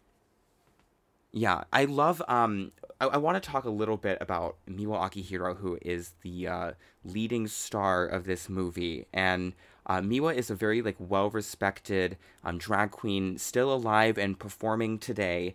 And uh, she was born in Nagasaki Prefecture and actually survived the atomic bombing in Nagasaki uh, before moving to uh, Ginza in Tokyo at the age of 17 to start a career as a cabaret singer, um, starving, sleeping out of uh, Shibuya Station, completely homeless, uh, and then became an extremely uh, well-known public provocateur for uh, Meke Meke, uh, this song that uh, famously used uh, profanities and inappropriate language not yet used in any Japanese music. Um, and then she became kind of like a uh, figure of radical politics for performing music with a small at a small mining town uh, for like a bunch of uh, mine workers there, and uh, she has like this very special ephemeral femininity. Uh, you know, Miwa is, is just literally a man, but uh, the kind of uh, practiced femininity that she produces in this movie is so gorgeous. It's so it it's actually you know that the penultimate look with um the um the diamante choker and the pulled back bun and the slinky black gown was very Kim. Uh-huh. Yes, it is so Kim, isn't it?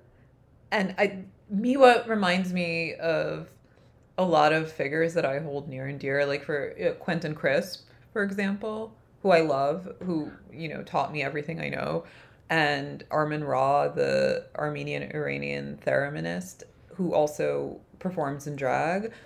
I don't know if you're familiar. I'm sure you're familiar with the former. Not sure if you're familiar with the latter, but um, they both have this kind of, or they all three of them have this kind of like, um, almost um, crumpled and tragic, girlish femininity Mm-hmm. that like it's Mhm. like you know the, the eternal like almost like Miss Havisham like eternal like the aging girl or like a Mary-Kate Olsen and yeah I mean Miwa is Did is just drop you again? yeah maybe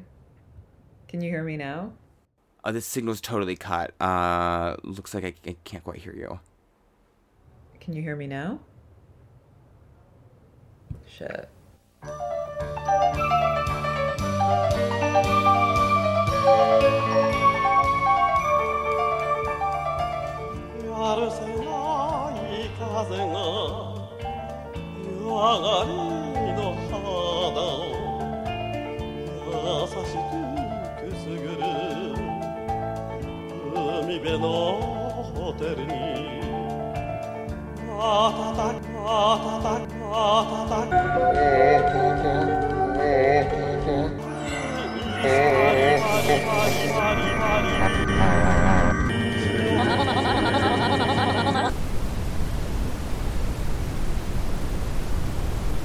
No, I was saying um, that um, Miwa reminds me of like two other figures that I hold very near and dear, Quentin Crisp and Armen. Ra, who um, you know I'm sure you're familiar with Quentin Crisp, the British raconteur, right. who, and then Armen Ra is like an Iranian Armenian thereminist who performs in drag, and they all three of them have this kind of like um, delicate and girlish but aging beauty. Yes, that's definitely part of it because I think um something about Miwa, especially in this movie, is that you definitely feel as if she's like kind of um on the exit from her like peak beauty. Um, but because of like Right. that sort of like forlorn aspect, um, it gives her performance a lot of grandiosity as she is uh, uh maneuvering through the the world of this movie. Yeah, it, it really is like a woman at the end of her peak.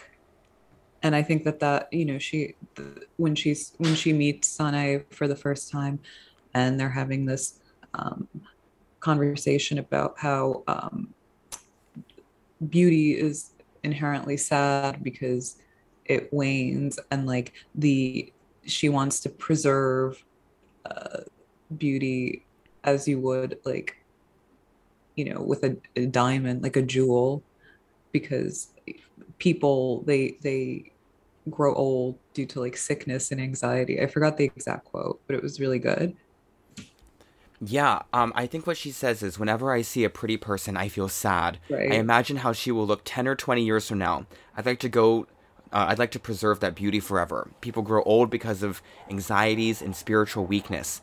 If there is some way to remove the soul. Yeah and that's like initially when you like proposed this episode i was like straining to see the connection between like kim kardashian and black lizard but i think that's what it is. It's like kind of a precursor like a premonition of uh beauty and femininity in like the age of social media as corny and cringe as it sounds because now anybody can be like preserved indefinitely in this like weird flesh museum of the online. Like you look at somebody like madonna who seriously looks bizarre and grotesque and like has no neck Mm-hmm. she's like a stuffed doll version of herself of her former self She totally is. And it's like enshrined on her Instagram forever. And like when you think about, you know, Kim and her really perfect articulation of her own being through the form of the photograph, um, I, I that's really why I wanted to put these two things together is because they both seem to understand like the diamond of beauty, the empty, um, like soulless, uh, glimmering object that you know you must excavate uh, the heart from in order to create a perfect uh, image. And what I've always like loved about Mishima, and particularly this movie, is how much it understands like the pain of that process. Like we see the pain in Madonna's continually like bloating river corpse plastic surgery form. um, and you know it is like really hard to watch but i think precious little art like understands like exactly what a nightmare it is to have to endure with a, a suffering of understanding beauty Yeah, and it reminds me also of um like if Miss Midorikawa had Instagram, she wouldn't have gone on that weird, bizarre midsummer like killing spree because it would be all like uh, cryogenically frozen and preserved for her digitally. Um, it reminds me of um, that um, the last of the famous international playboys, the Oh, Morrissey yeah. song, where he mentions like the Kray brothers. And he says, I never wanted to kill. I'm not naturally evil. Such things I do just to make myself more attractive to you.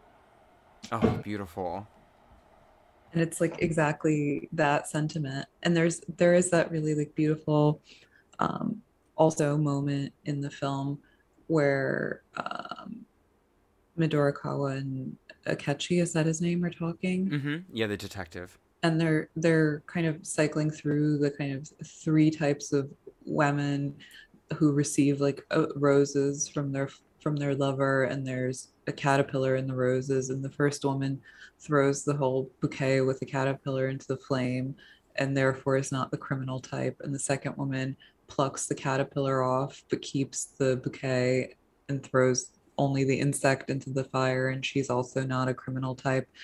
And Miwa at that point says well who's the third woman and it's the woman who goes to the lover who gave her the bouquet and murders him Yes, throws him into the fire. right yeah and and she and um I, I don't remember if i think it's the akechi character who says well that's the type that i'm most interested interested in because this is the type that goes against the grain of like commonly accepted morality but is actually the most tender-hearted of all That's right. Yeah. Someone who's so like sensitive that um, they can be swept up into sublime violence is the most special of the three women. Um, do you think which one of the three do you think you are?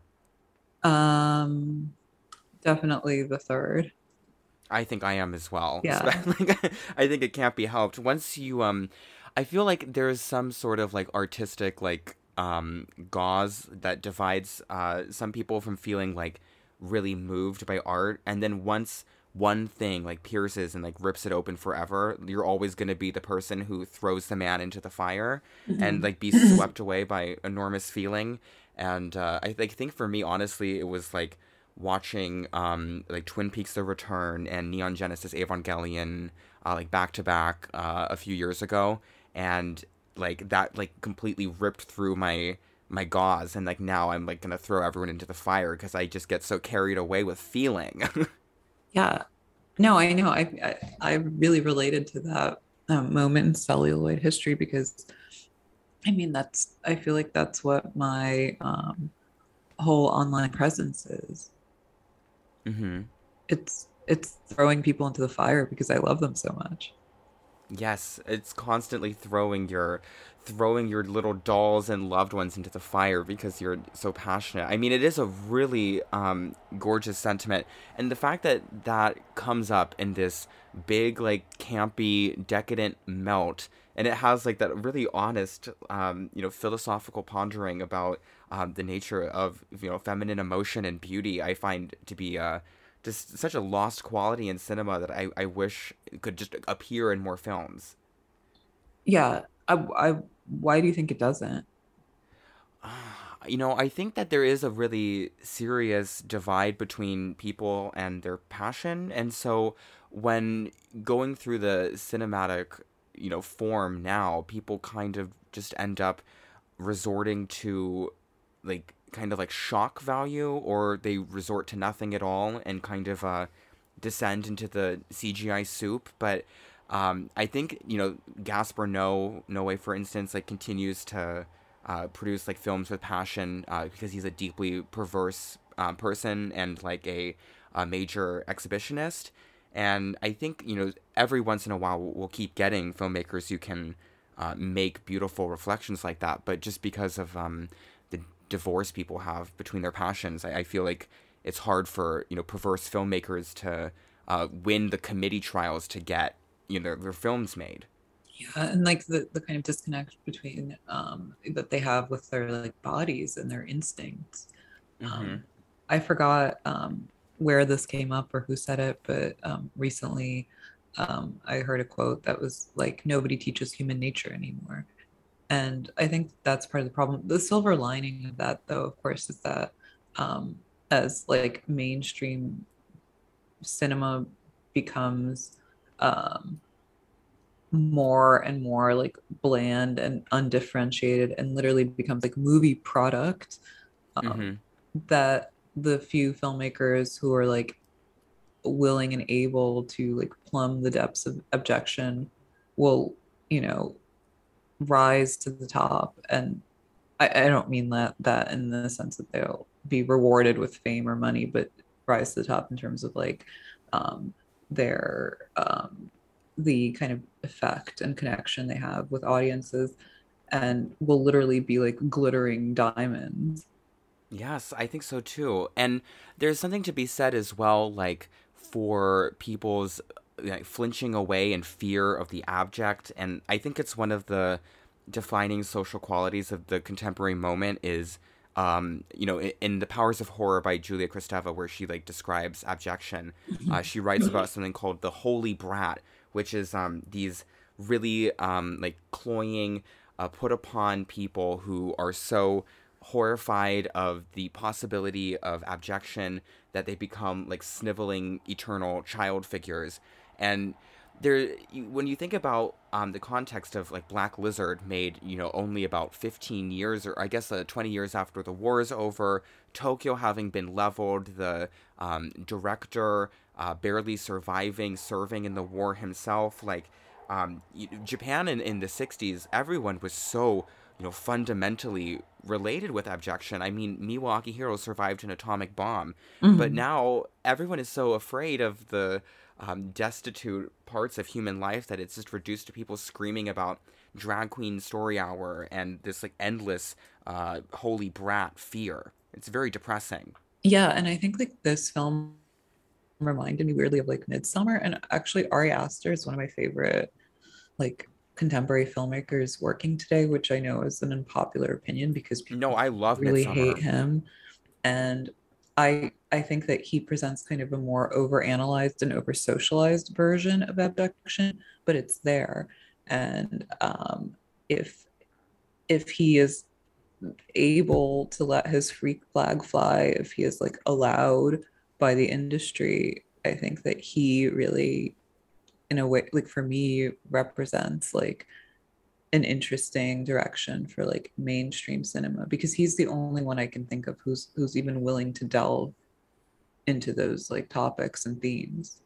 Yeah, like for me, it's like the only um, filmmakers who are willing to depict like um, basically like black incest, which is like the defining quality between Gaspar Noé and Ari Aster, is that they have both made films that prominently feature um incest in them. And like if you can you know break through with that amount of perversion and you know continue to make uh you know movies that reflect your heart then i believe they will become diamonds. But i mean my god this movie black lizard is, is such a miracle for showing a, a drag queen in the absolute like rivulets of horrifying abjection as she is like ripped apart by her love for this detective and is like making out with a couch that she believes him to be uh, captured inside. I found that to be very humiliating and, um, you know, I don't want to say brave, but uh, it's quite something.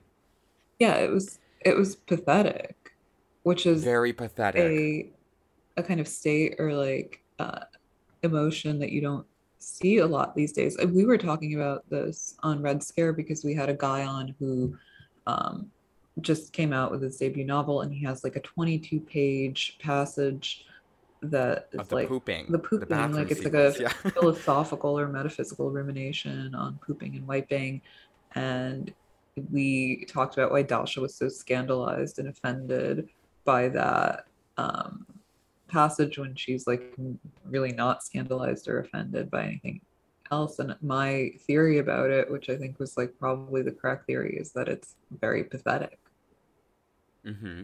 to shit it's, or to think about shitting.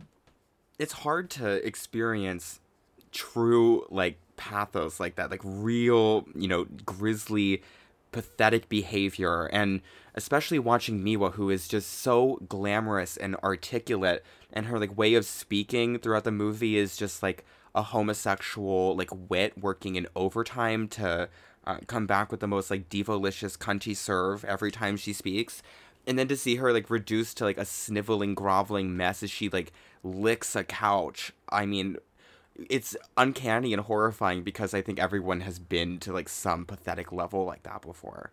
Yeah and i think that especially if you're like a woman not a girl but a woman who is used to kind of projecting an image of uh, stoicism and dignity, there's always like this kind of fear of being like exposed as as, as vulnerable, aka pathetic. But yeah, that's actually, but that fear. actually, at the end of the day, is your kind of like life force. There was another great. I like left my phone in the other room because I screen capped so many of these moments so I don't remember. But when she's like weeping over the couch and she ends up stabbing her old like Confidant. like confidant, like hunchback confidant. Um, also, another charming thing about the movie is how bad, deliberately bad, and campy the disguises are. Um, Oh yeah. and you know, there's like, it reminded me of like the Beardsley thing that he was like, uh, this is a Japanese film featuring a British artist who was influenced by Japanese art, um, like in a very similar operation. Um, Miwa's like femme fatale character escapes like detection and cap- capture by like reverse cross dressing in a male disguise. Like she's Yes. dons a suit and like pork pie hat to like flee that hotel, the like the Soho house or whatever. Mm-hmm. I love that too. Like the I I was really charmed by that moment because she is a very beautiful boy as well. Like uh um my boyfriend was also like really like shocked um because um as I mentioned like Miwa is still a public figure and Hmm. um now she has uh like like extremely like hyper yellow like Pikachu dyed hair. She's Yeah. 87 years old. Um and uh she's like best known for doing like voice work for like Miyazaki Hayao movies and uh I mean to see her so radiant is like really shocking as both a a man and a woman. And I feel like that is kind of um really the true essence of beauty and like the way that um Kim Kardashian is also like the perfect kind of uh, feminine image, like the Venus of Willendorf, so like artfully created that it becomes kind of masculine. Like Right. the p- perfect curation of Miwa here too, it just makes her like the feminine ideal, which is a man. Right. And I think like, well, I've always said this that like the most beautiful women have like a dollop of they're like 10% really mannish and the most beautiful men have a dollop of like 10 percent really feminine. I mean, which is like an, a ripoff of a Paglia quote. Uh, and of course, people always take this the wrong way and think that I'm like narcissistically referring to myself when I would put myself more at like 30% man or something. But Uh-huh. obviously, I mean, that's the reason that the um, like 90s supermodels were so beautiful. If you look at like Stephanie Seymour and Linda Evangelista and Cindy Crawford, Yasmeen Ghauri, um, they were Amazons right. and they were like kind of fundamentally integrally masculine that's that's the kind of um, point where people become really kind of like sexually and aesthetically captivating Yeah, I completely agree. Um, and that's why, you know, I, I find kind of the current moment of drag queen culture to be a little bit disappointing because, like, when RuPaul was, like, you know, much younger, she was doing, like, kind of, like, scary, mannish drag at first. Right. And, um, the kind of, like, current face of drag with its, like, perfected, um, you know, makeup and, like, the brow erasure and, um, like, the kind of, um, glimmering clown image. It's it's uh, well and good for its own sake, but you know, especially myself, I've always like you know left my brows as is, and I really like to present like a vaguely mannish face because I mean it's just more interesting to me. yeah and i think like the miwa character is so captivating because there are moments where like you know she she looks like plausibly convincingly female but there's like kind of like an overly chiseled jawline or a wide shoulder that like really gives up the game. I was talking about something similar. I have a friend who um is trans and i think like the most beautiful and stylish woman i've ever seen. Her name is Mika Otto and like she her she's known as like the mayor of Times Square because she's like everywhere in Times Square. And I was thinking watching this movie how much Mika reminds me of Miwa.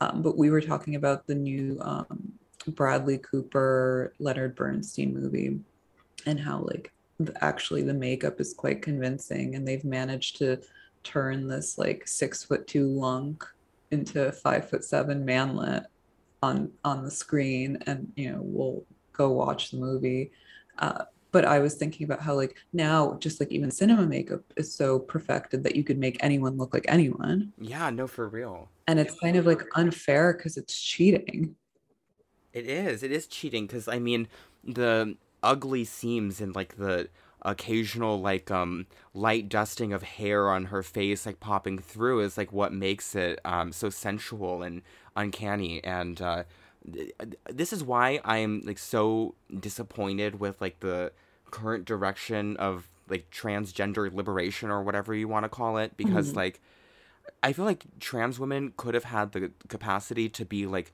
the most interesting cultural harbingers and like monsters of culture and these like sheer forces of will, but it's mostly just turned into internet whining, like internet whining and people who don't put in any effort and expect um, the world to recognize them as is said instead of uh, actively recreating reality with their own power. So I, you know, when I watch stuff like this, I, I feel kind of a great longing for what could have could have been, but just merely is not.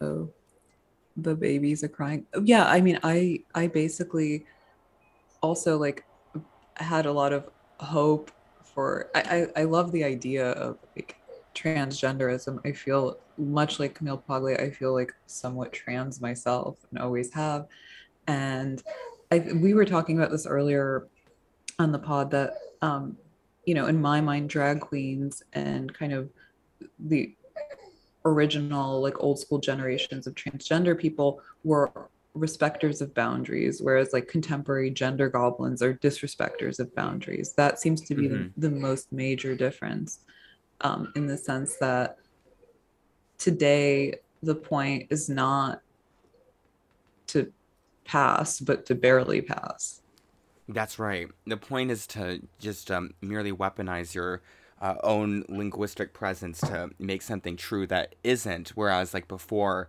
um, I always think that like uh, old school like trans activists and um, they were much more realistic and I mean funny about the whole thing. There's not a lot of humor about it, and um, even though like Black Lizard never makes an explicit joke about Miwa and like lets her be really convincingly like this tragic kabuki like figure, um, you can always tell that she's kind of uh, slyly grinning at the camera for knowing the absurdity of the whole thing.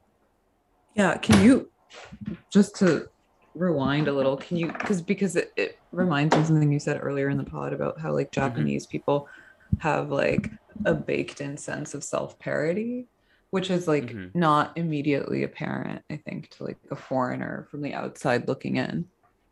Yeah, I think it's you know quite difficult to discern unless um, you're vaguely familiar with like the language. But a lot of Japanese like really abstracts like the self, um, like people like often will use uh, kind of like vague pronouns that are like more like symbolic almost or like um, I, I think that like linguistically and because of um like the speed at which Japan modernized after the after the war there is like a kind of constant s- sense of biting humor um behind what appears to be kind of like a lot of um like cold like businessy kind of people Right. but if you imagine like kind of like the old like 90s image of like the kind of like scary bitchy japanese schoolgirl that like uh, climaxed with like kill bill and gwen stefani's like harajuku girls like there's always a kind of like a menacing quality there because they're always like appearing to be laughing a little bit at the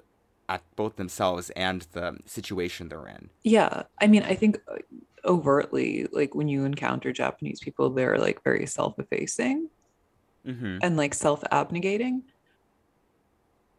but i can Yeah. definitely see how there's like and i mean you look at just like from my like very like freshman exposure to japanese art it's like very like demonic and mocking Absolutely. And I mean, especially the more like Mishima like you read, uh his stuff gets like pretty like um really actually quite demonic and the levels of like self-parody and, and mutilation he puts um you know his heart through. And even with like Sun and Steel like there's a, a big joke there. You know we both took note that yes you know Mishima is very handsome and dashing but uh, you know he's not ever like the figure he was. So when he um writes in this grand prose about the majesty of his physical form on earth like there's a little bit of a of a secret joke there along with his like idealization of the samurai. Like japonism is this um art movement of like Japanese artists uh, depicting Japan as seen through the Western eye. And Mishima was kind of one of the first to pioneer that when he did like his patriotism film and um, even like his uh, suicidal death is like a big campy Japanist, uh, you know, art project. Yeah, and that makes me actually weirdly think of selfies, where you kind of project a, uh curated and perfected image of yourself that's really maybe one one shade or angle of you, but really in reality you can never measure up, you know. That's right. I think that's um like exactly the diamond process that um you know begins with Black Lizard as they describe that jewel, and then kind of ends with Kim Kardashian and her uh her soulless art on the large world stage of Balenciaga as she is um you know summiting these uh, fashion images and wearing the Marilyn dress and um, forging through it, um, all behind only like a series of uh, pixelated images. So, kind of thinking about both of these things together, I'm like re-philosophizing the, the, the Yeah. re-philosophizing the universe this season, and I want to know what we should take away from these two as we uh, make the new reality. Well, I think that actually this just dawned on me. It- maybe I'm reading into it too much and giving Kim too much credit, but there is like an ironic and self-aware element of self-parody or self-mockery in her self-presentation. Mm-hmm. And you look at Selfish, I mean, that book is like kind of like I think intentionally funny in a way that it like um does almost the opposite of her Instagram with how many like unflattering, like crazy baby hair, sunburned Yeah. photos she lets herself in. Like I think Oops, she I fell asleep in my sunglasses on the beach, Oh which reminded me of God. Fassbinder's Martha. Yeah, totally. when she gets that um horrific sunburn that gets uh, slapped upon. yeah.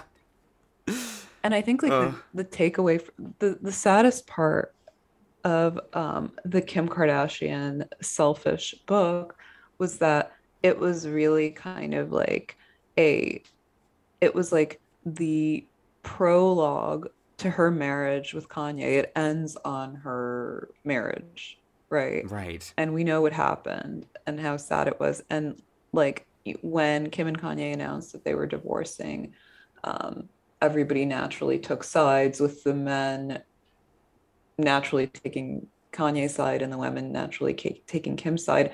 And i really can't choose because i love them both. And in my mind they are the ultimate gay couple. And i think like in a weird way what you have is like this inversion where um, homosexual cultural arbiters like Miwa and Mishima um, were forced because of the conditions of their time to um, kind of inflict their vision, their subjectivity on the rest of us through like their interpretation of like heterosexual relations. Now that's totally flipped, and you have people like hopelessly normie hetero people like Kim and Kanye almost um in kind of like manifesting the male gay or the the homosexual gaze.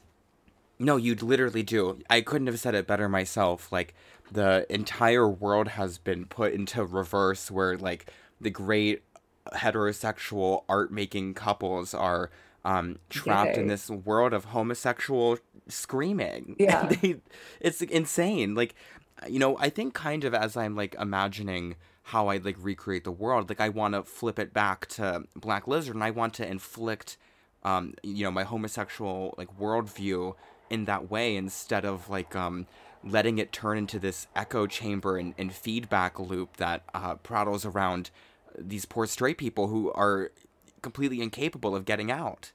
Yeah, and in a way, it's like this is like so, Kim and Kanye are like the ultimate triumph of gay culture, but at what cost? At what cost? It's, I mean, what what cost indeed? What a what a whole, like, it's a really like a calamity. I was heart wrecked by their divorce, honestly. Me too. just ravished by it. the fallout of it is, I think, going to be long lasting. Yeah, I'm. I mean, I'm still rooting for them. I'm gonna like not overthink it. I'm not gonna think about it too much. But it's really like a, um, a close. It's like a, you know, the end of an era, the end of a chapter, in like American cultural life. It is. Um, and I'm so thankful for you coming on and um, paroling through the diamond of Kim Kardashian and opening your heart to the homosexual infliction of Black Lizard. I, I really honored to get your opinions on all of these things. It's a dream come true.